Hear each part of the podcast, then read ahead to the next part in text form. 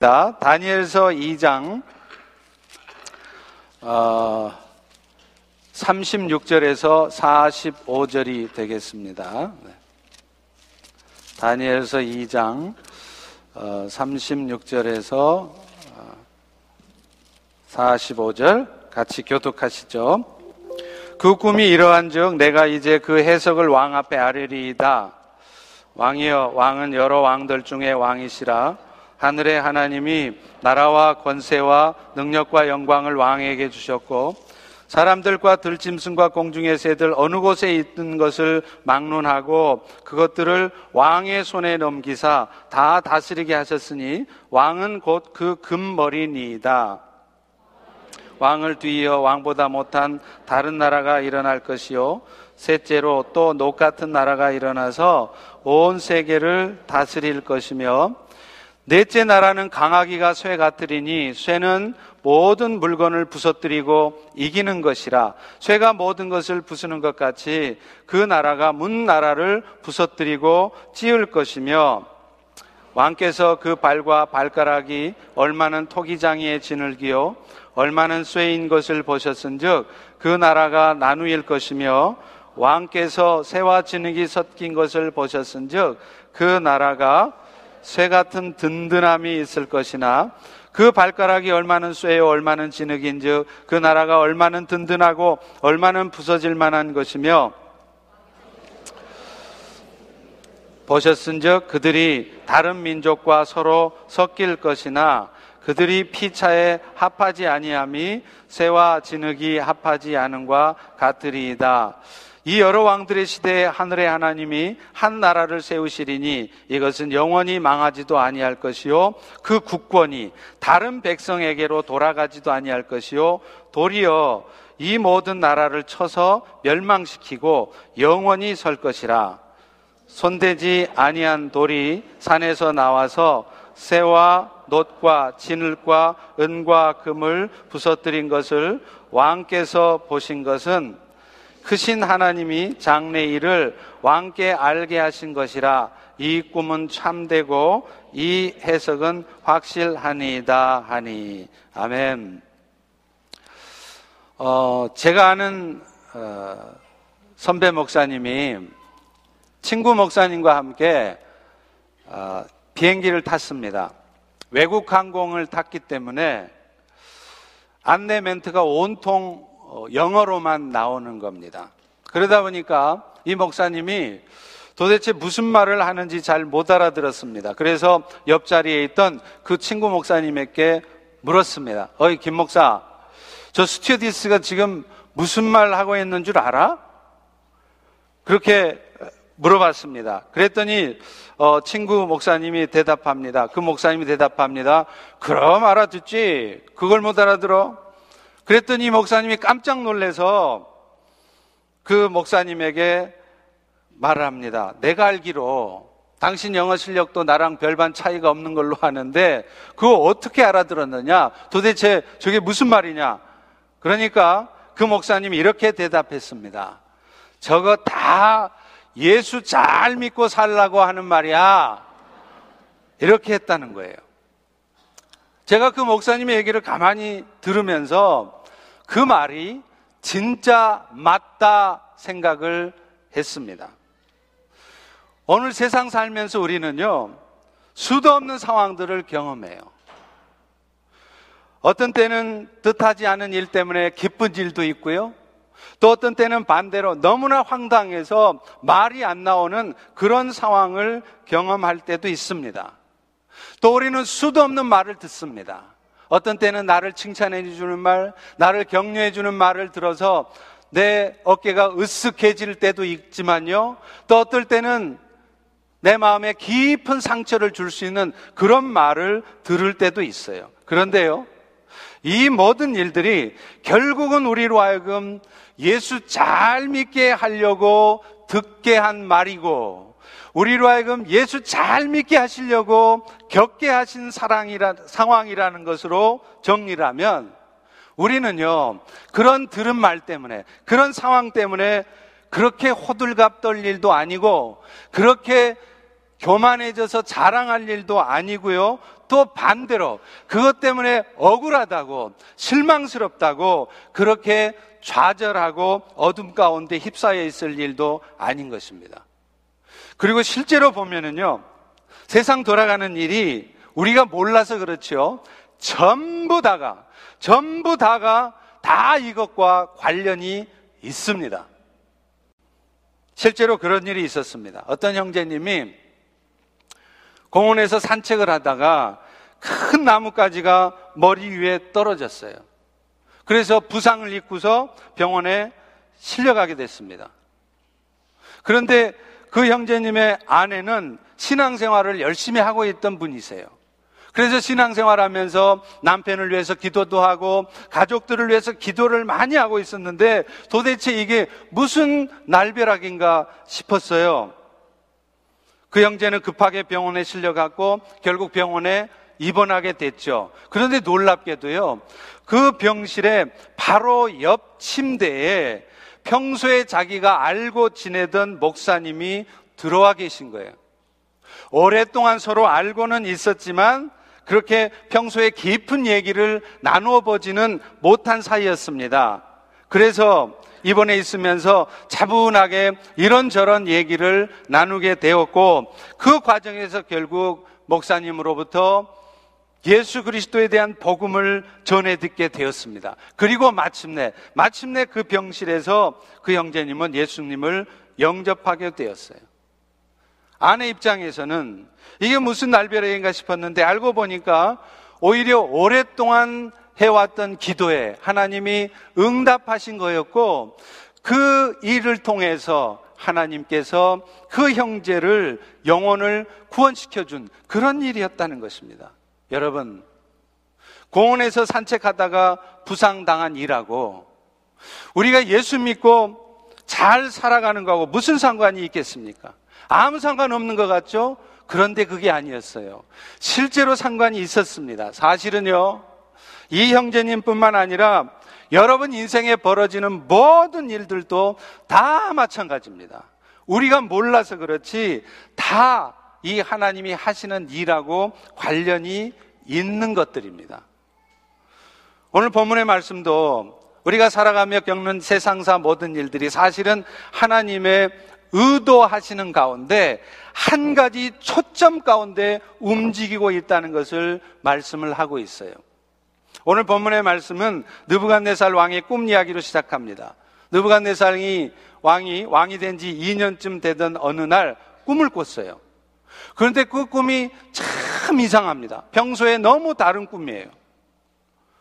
그래서 잠을 이루지 못하고 있다가 바벨론의 술사들, 점쟁이들을 다 불러서 이 꿈이 도대체 뭘 의미하는 거냐 물어보는 거예요. 그런데 그들이 대답하는 꿈에 대한 해석이 신빙성이 있는 건지 없는 건지를 알기 위해서라도 이 느부갓네살 왕은 자기가 무슨 꿈을 꿨는지를 안 가르쳐 주는 겁니다. 그러면서 네가 네가 내가 무슨 꿈을 꿨는지를 알아맞혀라. 그러면 네가 해석하는 그 해석도 신빙성이 있는 것으로 내가 알겠다. 그러는 거예요. 구절에 보시면 이제 그 꿈을 내게 알게 하라. 그리하면 너희가 그 해석도 보일 줄을 내가 알리라. 그런데 안타깝게도 바벨론의 술사들은 어느 누구도 그 꿈을 알 수 없었습니다. 11절에 보면 술사들이 대답을 해요. 왕이시여, 왕께서 물으신 것은 어려운 일입니다. 육체 가운데 함께 살지 않은 신들이나 신들이나 왕 앞에 그것을 보일 것입니다. 이런 말을 하니까 왕이 대노를 합니다. 그러면서 술사가 돼가지고 그런 것도 못 알아맞추면서 무슨 점쟁이고 술사냐 다 죽여라 그래요. 그런데 그때 다니엘이 왕의 근위대장 아리옥을 찾아갑니다. 그러면서 이렇게 말을 해요. 자신이 그 왕이 꾼 꿈을 말을 하겠고 그 꿈에 대해서 자기가 해석까지 하겠다는 거예요. 근데 사실 다니엘은 지금 이 상황에서 느부갓네살 왕이 꾼 꿈이 뭔지 몰라요. 모르고 있습니다. 그런데 이 일을 통해서 하나님께서 하실 일이 있으시다면 자기가 하나님 앞에 간구하고 간절한 마음으로 구할 때 하나님이 그 꿈이 무엇인지를 알려주시고 해석도 주실 것이라고 믿었던 거예요. 그래서 그는 그 세 친구들에게 요청을 합니다. 우리 다 같이 하늘의 하나님께 기도하자. 18절에 나오지 않습니까? 하늘에 계신 하나님이 이 은밀한 일에 대해서 불쌍히 여겨서 다니엘과 세 친구들이 바벨론의 다른 지혜자들과 함께 죽임당하지 않도록 그들을 구하게 하니라. 그런데 하나님이 그 다니엘의 기도에 응답을 하셨어요. 19절의 말씀을 다 같이 한번 읽어보겠습니다. 시작. 이에 이 은밀한 것이 밤의 환상으로 다니엘에게 나타나 보임에 다니엘이 하늘에 계신 하나님을 찬송하니라. 다니엘은 이제 그 꿈을 왕한테 말을 해요. 그게 31절에서부터 35절까지 내용입니다. 그 꿈이 뭐냐? 왕이 꿈속에서 보니까 한 큰 신상이 있는 거예요. 그런데 그 신상이 참 묘하게 생겼습니다. 그 신상의 머리는 금으로 되었고요. 가슴하고 두 팔은 은으로 되었고요. 또 배하고 그 넓적다리는 노스로 되었고 청동 주석 아시죠? 종아리는 또 쇠로 만들어졌고 또 발은 일부는 쇠하고 진흙하고 이렇게 섞여 있는 거예요. 참 이상하잖아요. 그런데 34절과 35절에 보면 그 큰 이상한 신상이 갑자기 어디선가 날라온 돌에 의해서 완전히 부서지는 것입니다. 그래서 그때 쇠와 진흙과 녹과 은과 금이 다 부서지고 우상을 친 돌은 태산을 이루어서 온 세계에 가득해지는 그런 꿈을 꾸게 되었습니다. 다니엘이 왕한테 당신 꿈 이런 꿈 맞죠? 그러니까 왕이 깜짝 놀라는 거예요. 아니 어떻게 내가 꾼 꿈을 말아주지도 않았는데 어떻게 알았지? 이어서 다니엘은 왕에게 그 꿈이 뭘 의미하는지를 말을 해줍니다. 다니엘은요, 먼저 왕이시, 왕이 꾼 꿈 중에 그 큰 신상의 머리가 금으로 되었던 것은 지금 이 바벨론의 나라를 상징하고 있는 나라를 다스리고 있는 당신 느부갓네살 왕을 상징하는 것입니다. 37절과 38절입니다. 왕이여 왕은 여러 왕들 중에 왕이시라 하늘의 하나님이 나라와 권세와 능력과 영광을 왕에게 주셨고 심지어는 사람과 들짐승 모든 공중의 새까지도 어느 곳 막론하고 다 그것을 왕의 손에 넘기셔서 왕이 그것을 다스리게 되었으니 왕이 곧 그 머리입니다. 이렇게 얘기를 해요. 그러고 나서 그 다음 은으로 된 가슴과 팔을 설명을 하는데 이 가슴과 팔은 무엇을 의미하느냐면 바벨론의 느부갓네살 왕을 뒤이어서 바벨론 제국을 뒤이어서 나타날 나라 다시 말하면 페르시아를 의미한다고 말을 하는 것입니다. 여러분, 여러분도 세계 역사에 관심 있는 분은 아실 거예요. 이 고대 바벨론 제국 그렇게 흥왕했던 바벨론이 멸망할 때 그 다음에 나타난 게 바로 바사. 성경에서는 바사라 그러죠. 사실은 페르시아입니다.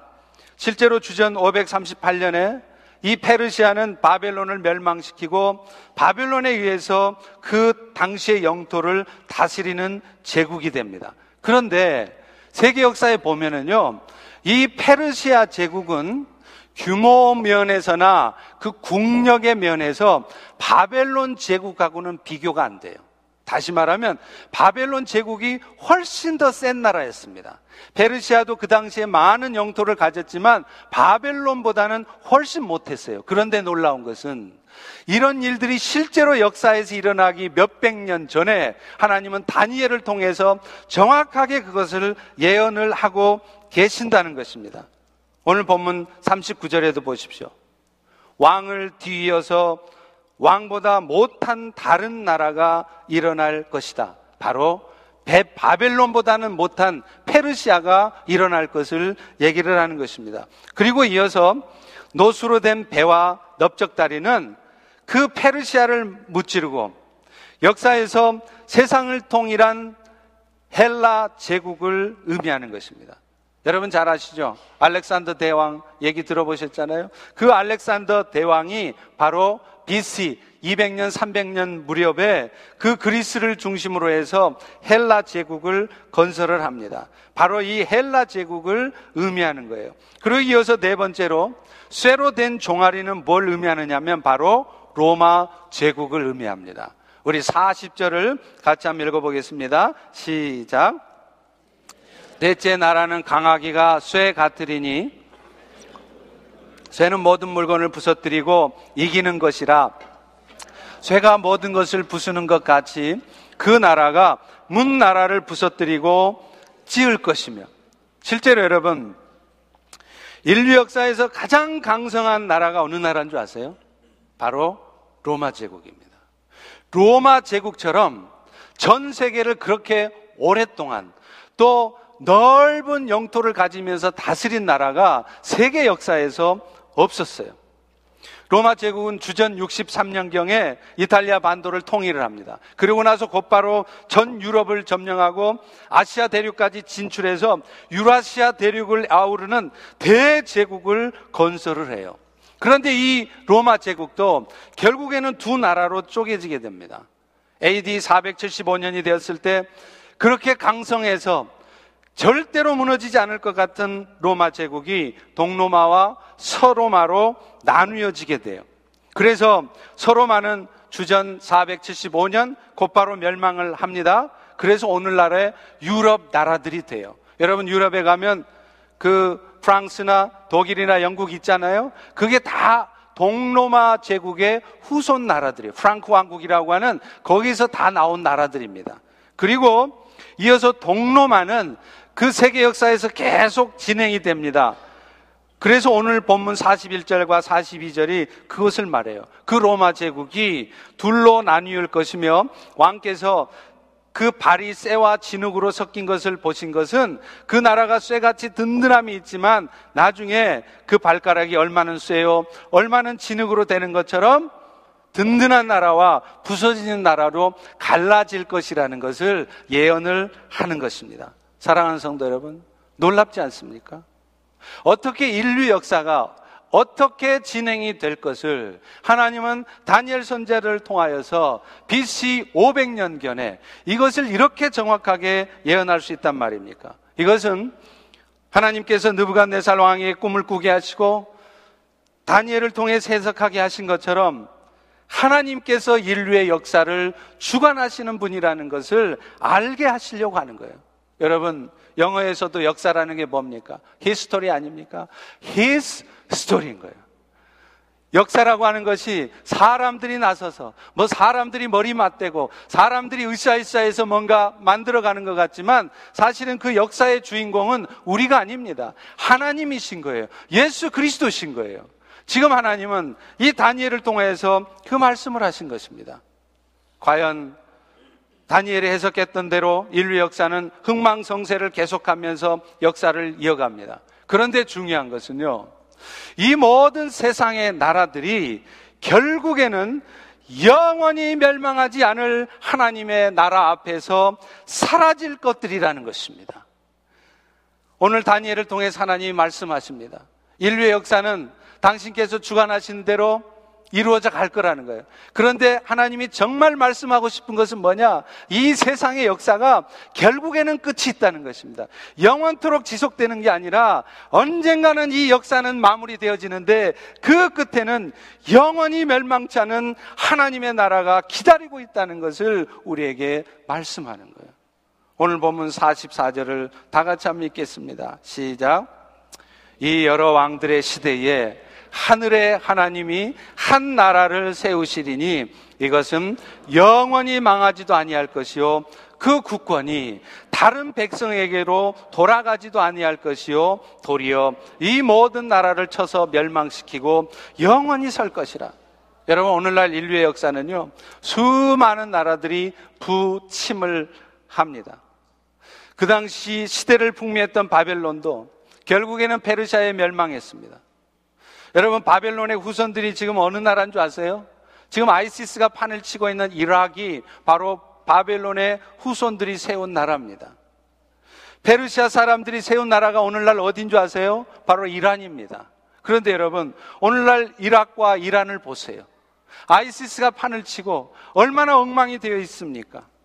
그 당시에 강성했던 대제국의 모습은 지금 찾아볼 수가 없습니다.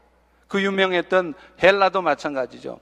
오늘날 그리스가 바로 헬라의 후손들이에요. 그래서 여러분 그리스 가보시면요. 그 사람들 자기 민족에 대한 자부심이 대단합니다. 그런데 그 그리스가 지금 어떤 상태입니까? 경제적으로는 파산 상태에서 거의 지금 디폴트 위기에 빠져 있고 유로존에서도 쫓겨날 위기에 처해 있어요. IMF의 구제 금융을 받아야 할 정도로 경제가 몰락했습니까? 몰락했습니다. 로마는 어떻습니까? 그렇게도 강성했던 로마의 후손들이 바로 이탈리아입니다. 오늘날 이탈리아도 신용 등급이 강등되고요. 디폴트 위기에 처해 있지 않습니까? 참 묘합니다. 오늘날 그 경제적인 위기, 몰락의 위기 가운데 처한 나라들이 하나같이, 하나같이 과거에는 대제국을 일으키며 시대를 풍미했던 제국들이라는 것입니다. 중세시대, 근세시대도 마찬가지예요. 16세기, 17세기에 세계 역사를 주도했던 나라는 포르투갈, 스페인이었습니다. 해양 강국 아니었습니다. 아니었습니까? 무적 함대가 있지 않습니까?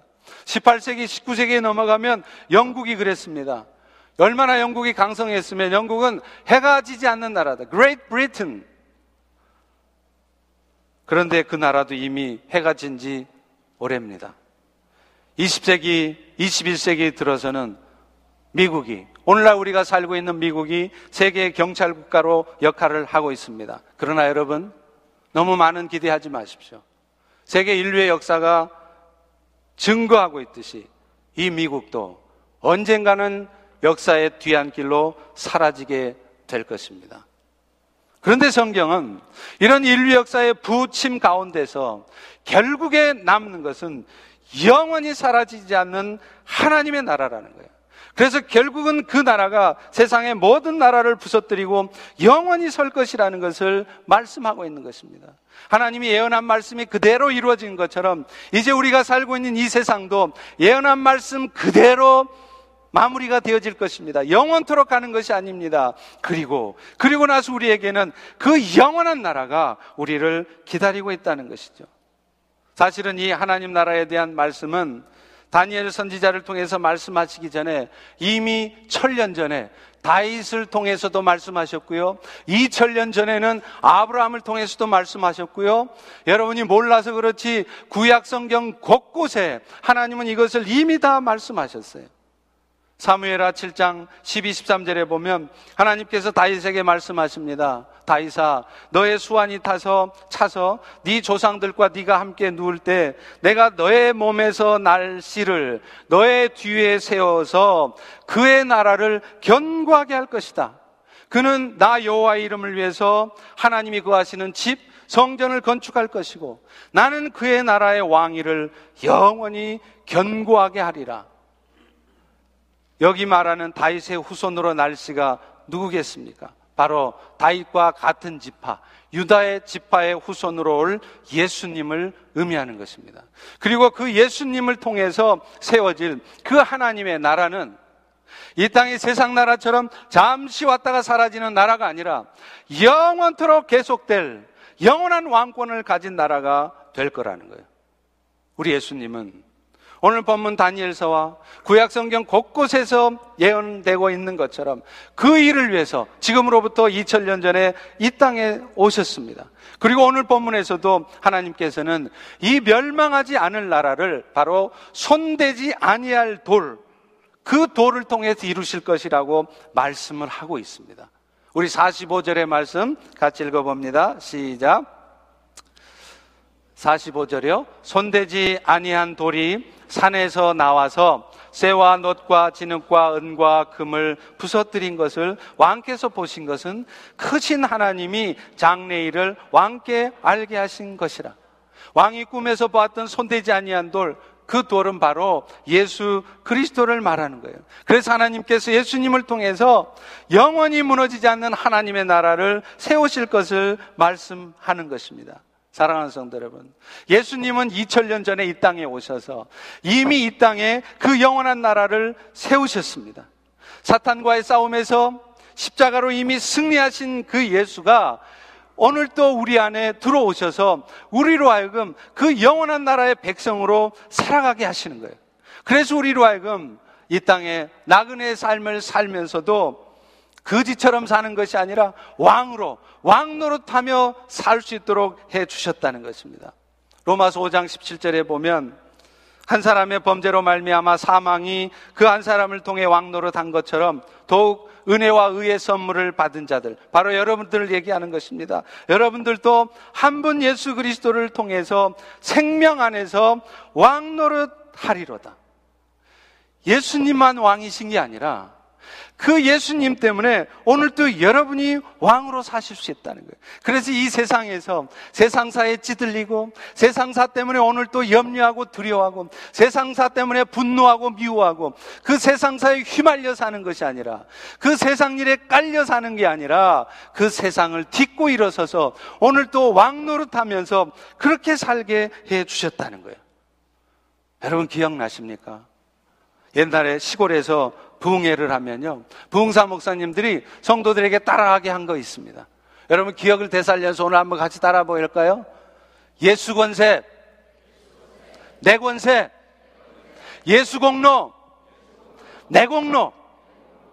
예수님이 십자가에 못 박혀 죽으셨잖아요. 그런데 그 예수님의 공로가 나는 십자가에 못 박혀 죽지 않았지만 그게 내 공로가 되는 거예요. 그래서 오늘 여러분은 예수님 때문에 지난날 지었던 죄, 오늘 지금 여러분이 짓고 있는 죄, 아니 죽는 날까지 앞으로 여러분들이 지어야 될 모든 죄까지도 이미 다 용서되게 해 주셨다는 것입니다. 할렐루야.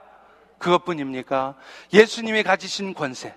이미 사탄과에서 싸움에서 승리하신 그 예수의 권세, 왕의 권세를 여러분들도 누리고 살게 해 주셨다는 거예요. 그런데 오늘, 오늘 우리는 어떻게 삽니까? 왕은 커녕 거지로 사는 거예요. 하나님께서 오늘 또 우리 인생에 버려놓은 작은 일들 앞에 뭐가 그렇게 속이 상하는지, 무엇이 그렇게 분노가 되는지, 무엇이 그렇게 염려가 되고, 무엇이 그렇게 두려운지, 우리는 그 세상사의 일에 휘말려 산다는 거예요. 왕이란 사실을 모르고 사는 거예요. 오늘 왕이신 예수가 우리 안에 와 계십니다. 그리고 그 왕이신 예수 때문에 우리는 결코 어떤 사탄의 역사 앞에서도 결코 무너지거나 멸망당하지 않습니다. 사탄이 아무리 여러분 인생에 이런저런 어떤 절망적인 상황을 만들어내도 왕이신 예수는 그 절망적인 상황을 통해서 결국에는 하나님의 이 세상을 향한 뜻을 여러분 가운데 이루고 내시어야 만다는 것입니다. 그것뿐입니까? 그런 왕 노릇하며 이 땅의 삶을 살다가 우리는 결국 영원한 저 천국에 가는 것이에요.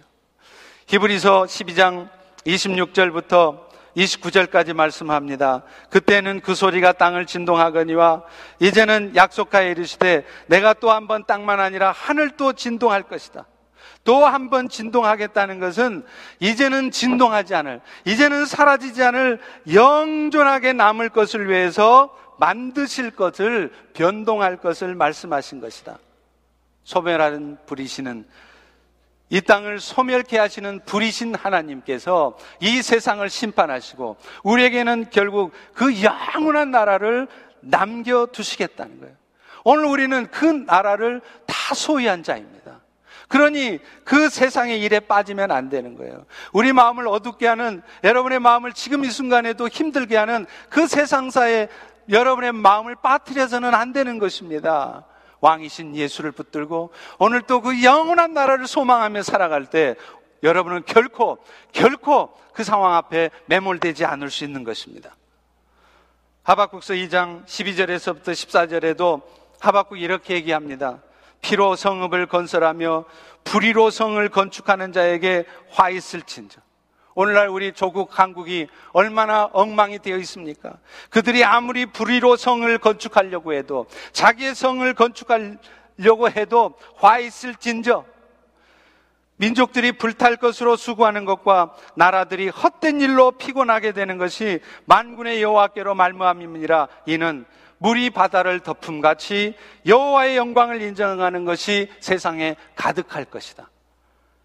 열심히 피를 흘려가면서 성읍 건축해 봐야 결국 다 불타 없어질 것들이라는 거예요. 그런데 왜 세상의 나라들은, 세상의 사람들은 그렇게 헛된 일로, 그렇게 피곤하게, 그렇게 분주하게들 인생을 살아가냐는 거예요.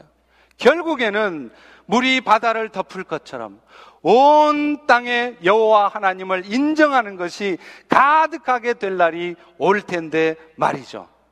사랑하는 성도 여러분, 오늘도 예수님은 그 나라를 이루어가고 계심을 다시 한번 믿으시기 바랍니다. 그 나라를 여러분들에게 이미 소유케 하셨음을 믿으시기 바랍니다. 그리고 언젠가는 우리는 그 나라를 영원토록 누리게 될 것을 믿으시기 바랍니다. 오늘도 하나님은 이 땅에 예수 그리스도로 말미암아 시작된 이 영원한 나라를 세워가고 계세요. 그래서 사실 오늘날 여러분들이 겪는 모든 일들이 결국은 그게 뭐냐? 결국은 우리 안에 계시는 손대지 않은 돌이신 예수님께서 이 땅에 그 영원한 나라를 건설해 가시는 가운데 있는 일들이라는 거예요. 그렇기 때문에 여러분들하고 아무 관계없는 것 같은 그리스도, 그리스와 이탈리아가 디폴트 되는 것, 그거요, 여러분하고 관계없는 일 아닙니다. 오늘날 우리 조국 대한민국이 남과 북으로 갈려져서 긴장 관계에 있는 거, 그거 나하고 상관없고 우연이 아니라는 거예요. 국제 정세도 경제 상황도 이 모든 것들이 결국은 다 예수님이 하나님의 나라를 세워가는 것과 다 깊이 맞물려 있어요. 디모데전서 2장 4절에도 말씀합니다. 하나님은 모든 사람이 구원을 받으며 진리를 아는데 이르기를 원하시느니라. 하나님은 그래서 오늘 또그 일을 위해서 예수님을 이 땅에 보내주셨고 여러분의 개인의 삶을 또 인류의 역사를 이 일을 위해서 이루어가고 계시는 거예요. 여러분, 몇 년 전에 우리 한국에 연평도에 북한에서 포격을 해가지고 우리 군인들이 또 민간인들이 희생되고 했지 않습니까? 연평도의 포격 사건이 왜 난 줄 아세요? 제가 한국에서 그때 제자훈련을 하면서 우리 성도들에게 물어봤습니다. 경제 전문가도 있고 정치 전문가들도 있어요. 집사님, 장로님, 왜 연평도 포격 사건이 난 줄 아세요? 아무도 대답을 못 해요. 아, 목사님, 그걸 제가 어떻게 알아요? 제가 대답했습니다. 저거, 그거 압니다. 왜 났는 줄 압니다. 저는 정치학 박사도 아니고 경제학 박사도 아니에요. 그러나 이 세상을 다스리시는 당신의 뜻 가운데 이끌어 가시는 하나님의 뜻에 비추어 볼 때 왜 그 일이 일어났는지 저는 압니다. 그 연평도 포격 사건을 통하여 하나님께서 지금 그 순간에도 예수 그리스도를 통해서 영원한 하나님의 나라를 이루어 가시느라고 그 일이 있는 것입니다. 그 일하고 연평도 포격 사건하고 무슨 관계 있냐고요? 아닙니다. 밀접한 관계가 있습니다. 그 일을 통해서 하나님은 우리 남한 교회들 정신 차리게 하는 거예요. 너희들이 돈을 산더미처럼 쌓아놓고 있는다 할지라도 한반도에 전쟁 터지면 그거 아무것도 아니다. 그래서 남한 교회, 남한 성도들 영적으로 타락해가고 병신도부터 목사기 이르기까지 너나 할 것 없이 영적으로 타락해가는 그 한국 교회를 다시 일으켜 세워서 영원한 그 하나님의 나라를 세워가는데 그들을 다시 사용하시고자 그런 일이 있었던 것입니다. 여러분, 우리 각자의 삶에도 마찬가지예요. 내가 오늘날 심각한 질병 때문에 고통당하는 일이 있다면 또 반대로요. 여러분이 하나님의 때가 되어서 놀라운 치유 역사로 갑자기 여러분들이 병을 낫게 되었다면 다 이것도 이것 때문입니다. 여러분이 경제적으로 어려움을 겪고 있고 사업이 잘 안 풀려지십니까? 그 이유도 바로 이겁니다. 또 반대로요. 여리고성 무너지듯이 그렇게 안 풀리던 비즈니스가 갑자기 한순간에 풀려지고 있습니까? 다 이것 때문이에요. 오늘도 손대지 않으신 뜨인 돌 예수가 이 땅에 하나님의 나라를 세워 가시기 위해서 오늘 여러분 인생에 그런 일들이 있는 것입니다. 그렇다면 우리는 그런 결론을 잡고 인생을 살아야 된다는 거예요. 자꾸 그 과정 속에서 우리 인생에 벌어진 일 때문에 시험 들고 마음 어두워지고 분노하고 염려하고 두려워하고 그 어두운 골짜기에 다니는 것이 아니라 결론을 잡고 사시란 말이에요. 제가 처음 중국에서 40일 금식 기도를 할 때 두 가지 기도 제목이 있었어요. 하나님, 제가 사랑의 사도가 되게 해주십시오. 제가 어떤 말을 들어도 어떤 마음의 상처와 아픔을 겪는 말을 들어도 내가 어떤 상황을 겪어도 나는 변함없이 하나님의 사랑으로 축복하는 그런 사랑의 사도가 되게 해주십시오.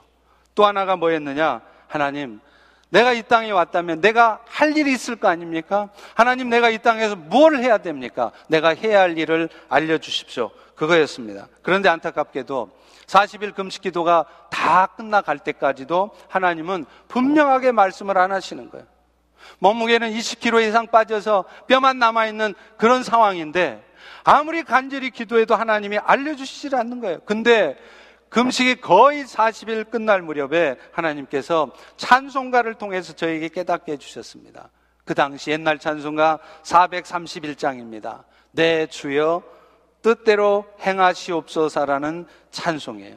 이 찬송을 부르는데 마치 뒤통수를 얻어맞은 듯 이 찬송가 가사가 하나님의 큰 음성으로 제 귀에 들리는 거예요. 내 주여 뜻대로 행하시옵소서 온 몸과 영혼을 다 주께 드리니 이 세상 고락한 주 인도 하시고 날 주관하셔서 주 뜻대로 하소서.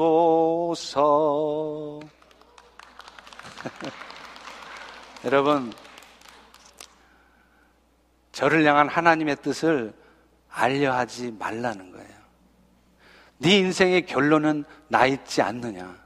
내가 너의 인생을, 내가 너를 통해서 나의 일을 어련히 알아서 할 텐데, 알면 알고, 모르면 모르는 대로, 내가 너에게 주신 상황 앞에서 아멘하고, 내가 너를 통해서 이루실 일을 지금도 어떤 절망적인 상황 속에서도 이루고 있다는 것을 굳게 믿고, 너는 아멘만 하고, 그저 따라오라는 말씀이었습니다. 여러분, 신앙의 최고봉은 이것입니다. 우리가 예수 열심히 믿어도요, 어떤 때 더 일찍 죽는 수도 있어요. 예수 잘 믿는다고 다 오래 삽니까? 아닙니다. 예수 잘 믿어도 더 먹고 살기 힘들 수도 있어요. 그러나 이 일들의 결말이 어떻게 될지를 아는 사람들은 그런 것들 때문에 마음 뺏기지 않습니다. 그런 상황 때문에 흔들리고, 그런 상황 때문에 마음 어두워지고, 그런 상황 때문에 두려워하면서 그렇게 살지 않습니다. 여러분 기억나세요? 2002년도 월드컵 때 이탈리아를 우리가 2대1로 역전승에서 이겼잖아요? 그런데 저는 그 재밌는 게임을 생방송으로 못 봤어요. 그때 제자 훈련 했더니 뭐를 하고 있었습니다. 그게 나중에 재방송을 보는데 이미 결과를 다 알고 보잖아요. 여러분 그거 아시죠? 우리 한국이 후반전 끝나기 2, 3분 전까지 1대0으로 지고 있었어요. 그러니 그걸 생방송으로 보는 사람은 얼마나 마음 졸입니까? 어, 이제 몇 분 안 남았는데, 어, 우리가 골을 넣어야 되는데. 그런데요, 저는 마음 편해요. 왜요? 결과를 알거든요.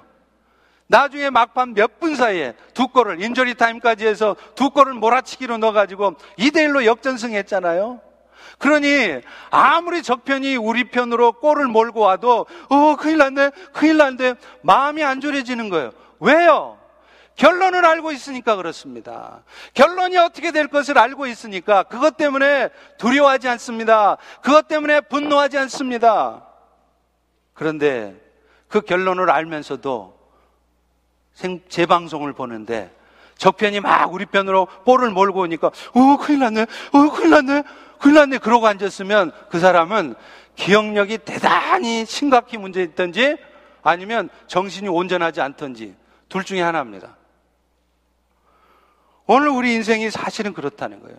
결론을 알고 상대하면 인생 안 흔들립니다. 왜 여러분 흔들리고 계세요? 왜 여러분 염려하세요? 왜 여러분 미워하고 계세요? 왜 여러분 싸우세요? 왜 여러분 분노하고 계십니까? 결론을 모르시니까 그래요. 결론을 안 붙드니까 그래요. 이미 승리하신 예수가 우리 안에 함께 하십니다. 여러분의 인생의 결론은 영원한 하나님의 나라입니다. 그 결론을 갖고 상대하면 우리는 삶이 달라져요. 그래서 하박국 선지자가 이렇게 고백하지 않습니까? 주 여호와는 나의 힘이시라. 나의 발을 사슴과 같게 하사 나를 높은 곳으로 다니게 하시리로다. 제가 이 하박국 선지자의 말씀을 중국에 있으면서 읽고 나서요, 얼마나 은혜가 되고 감동이 됐나 몰라요. 그래서 제가 진짜로 확인해 보려고 동물원을 갔습니다. 진짜 사슴들이 높은 곳으로만 다니는지 한번 보려고 갔거든요. 근데요, 진짜 사슴들, 여러분도 한번 가보세요. 오늘 당장 가보든 뭐 내일 가보든 가보세요. 사슴들은요, 절대로 골짜기 깊은 곳으로 안 다닙니다. 항상 능선 위에, 한 7, 8분 능선 위로 높은 곳으로 다니지 사슴들이 그 골짜기 어두침침한 그 곳으로 다니지를 않아요. 그리고요, 그 사슴들 어떻게 다니는 줄 아세요? 그냥 세상사에 지친 것처럼 힘없이 터벅터벅 이렇게 걷지 않습니다. 마치 힘이 어디서 나는지 뭐가 그렇게 기쁜지 깡총 깡총 깡총 얼마나 힘 그렇게 뛰어다니는지 몰라요. 여러분, 오늘 그런데 우리는 어떻습니까? 높은 곳에 다니기는 커녕 마음이 어두워져서 육체가 힘들다고 어두운 골짜기로 왜 그렇게 다니세요? 그것도 힘이 없이 세상사 다 끝난 것처럼 인생 다 종친 것처럼 그냥 터덜터덜 힘없이 왜 이렇게 다니시냐고. 왕이신 예수가 우리 안에 와 있습니다. 우리는 높은 곳으로 다닐 수 있어요.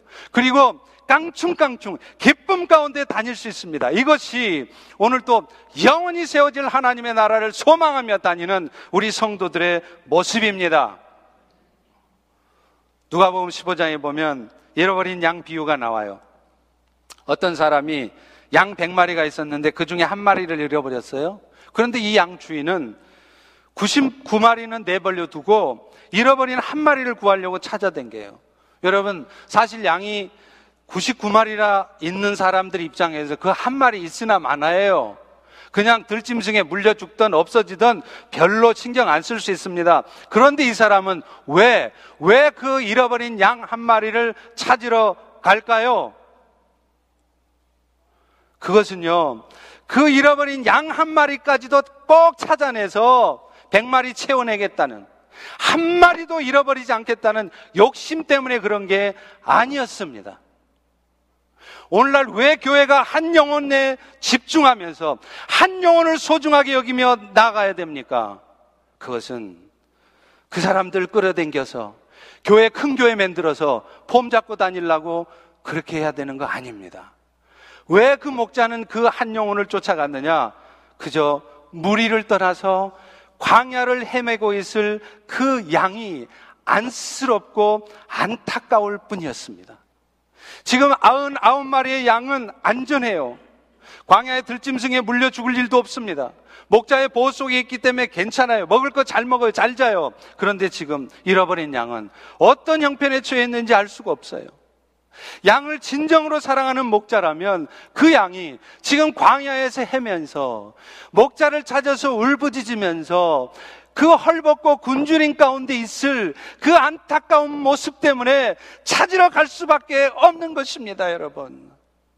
여러분 이것이 이것이 오늘 세상을 향한 우리 하나님의 마음이세요. 오늘 여러분은 그 하나님의 마음이 느껴지십니까? 그 하나님의 마음을 가지고 세상을 사십니까? 아니면 오늘도 내가 목표로 정한 그 세상의 욕심을 채워내기 위해서 불철주야 분주하게 정신없이 그렇게 살아가십니까? 가장 지혜로운 사람은요, 자신의 뜻 가운데 사는 게 아니라 세상의 주인 대신 하나님의 뜻 가운데 사는 사람이에요. 그 뜻을 아는 사람이라면 그 일을 위해서 오늘 또 우리의 삶을 이끌어 가시는 가운데 발생하는 이런 세상의 일들 때문에 마음 뺏기지 않습니다. 그것 때문에 실망하고, 그것 때문에 좌절하고, 그것 때문에 어둠 가운데 입사해 있지 않습니다. 오늘날 세계 인구 중에 무슬림이 지난 70년 동안요, 2억 명에서 무려 16억 명으로 성장했습니다. 세계 인구의 4분의 1이 지금 무슬림입니다. 그 성장 속도가 엄청나게 빨라요. 꾸란경에는 불순종하지 않는 여자는 먼저 타이르고 그 다음에 말 안 들으면 매질하라는 거야. 이 꾸란이 우리 조상들하고 좀 비슷한 것 같아. 뭐 하루에 뭐 한 번씩 뭐 부거하고 여자는 패야 된다나 이런 말도 안 되는 얘기를 지금 이슬람 믿는 사람들은 하고 있어요.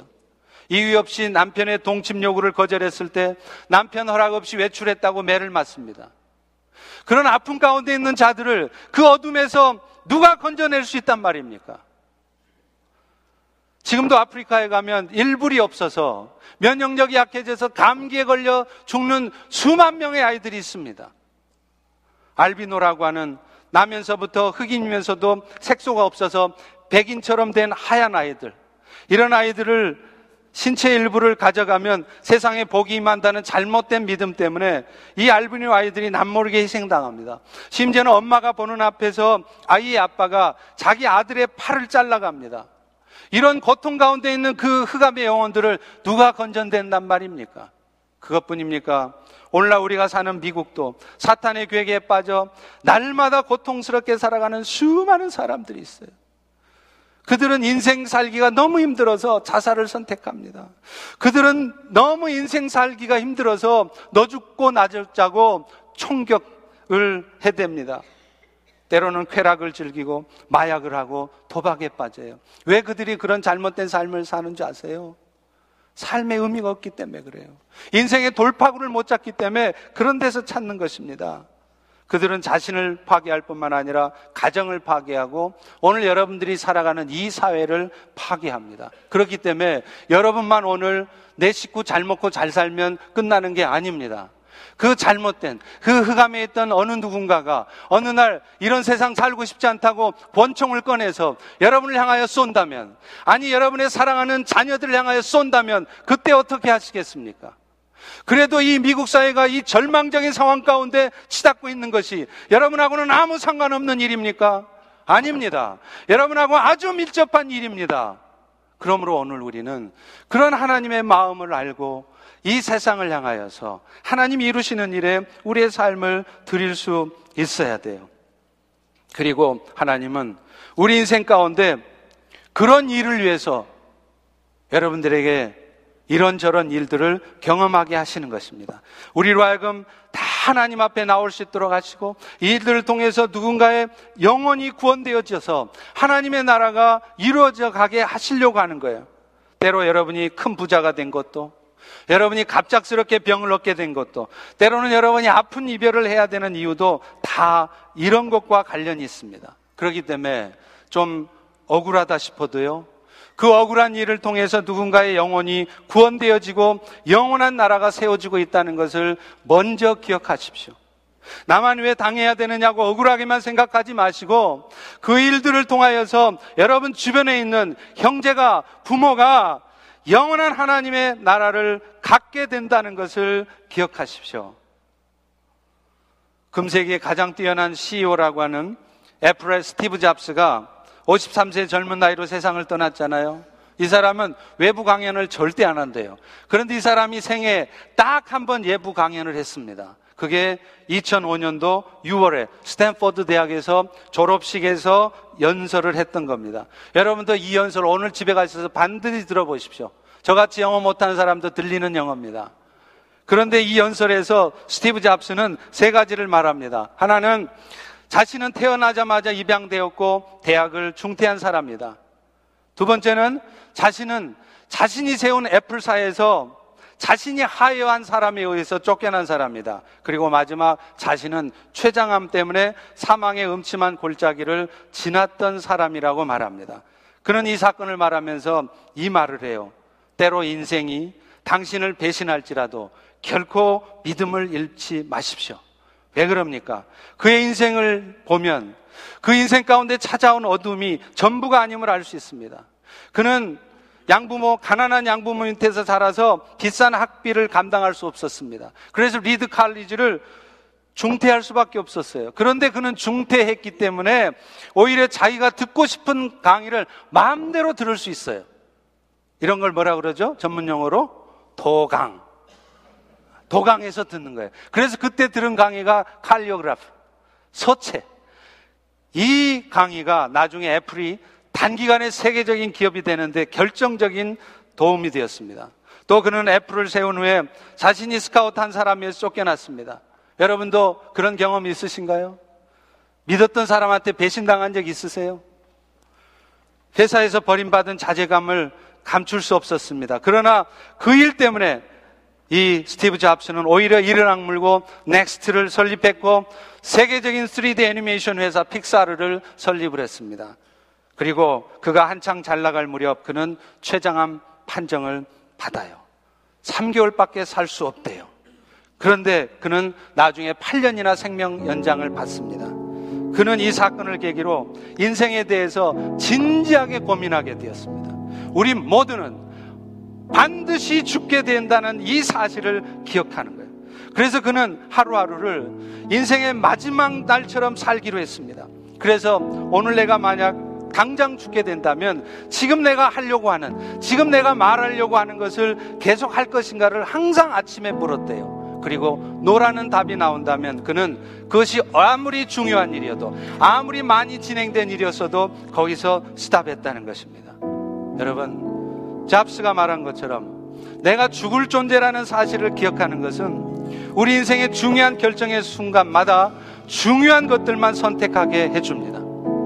내가 지금 그렇게도 간절하게 기대하고 있는 것들, 또 반대로 그것들이 주어지지 않았을 때 내 마음속에 차가올, 찾아올 그 실망감, 이런 것들이 결국에는 아무것도 아니라는 것을 알게 되는 것입니다.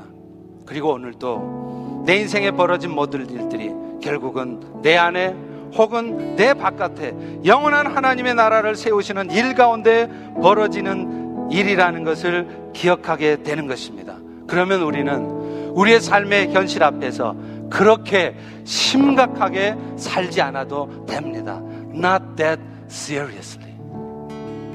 여러분도 그렇게 인생을 너무 심각하게 살지 마십시오. 오늘도 하나님이 여러분의 삶을 영원한 천국을 향하여 이끌어가고 계십니다. 우리 다 일어나셔서 우리 주께 가오니 한번 찬양하겠습니다.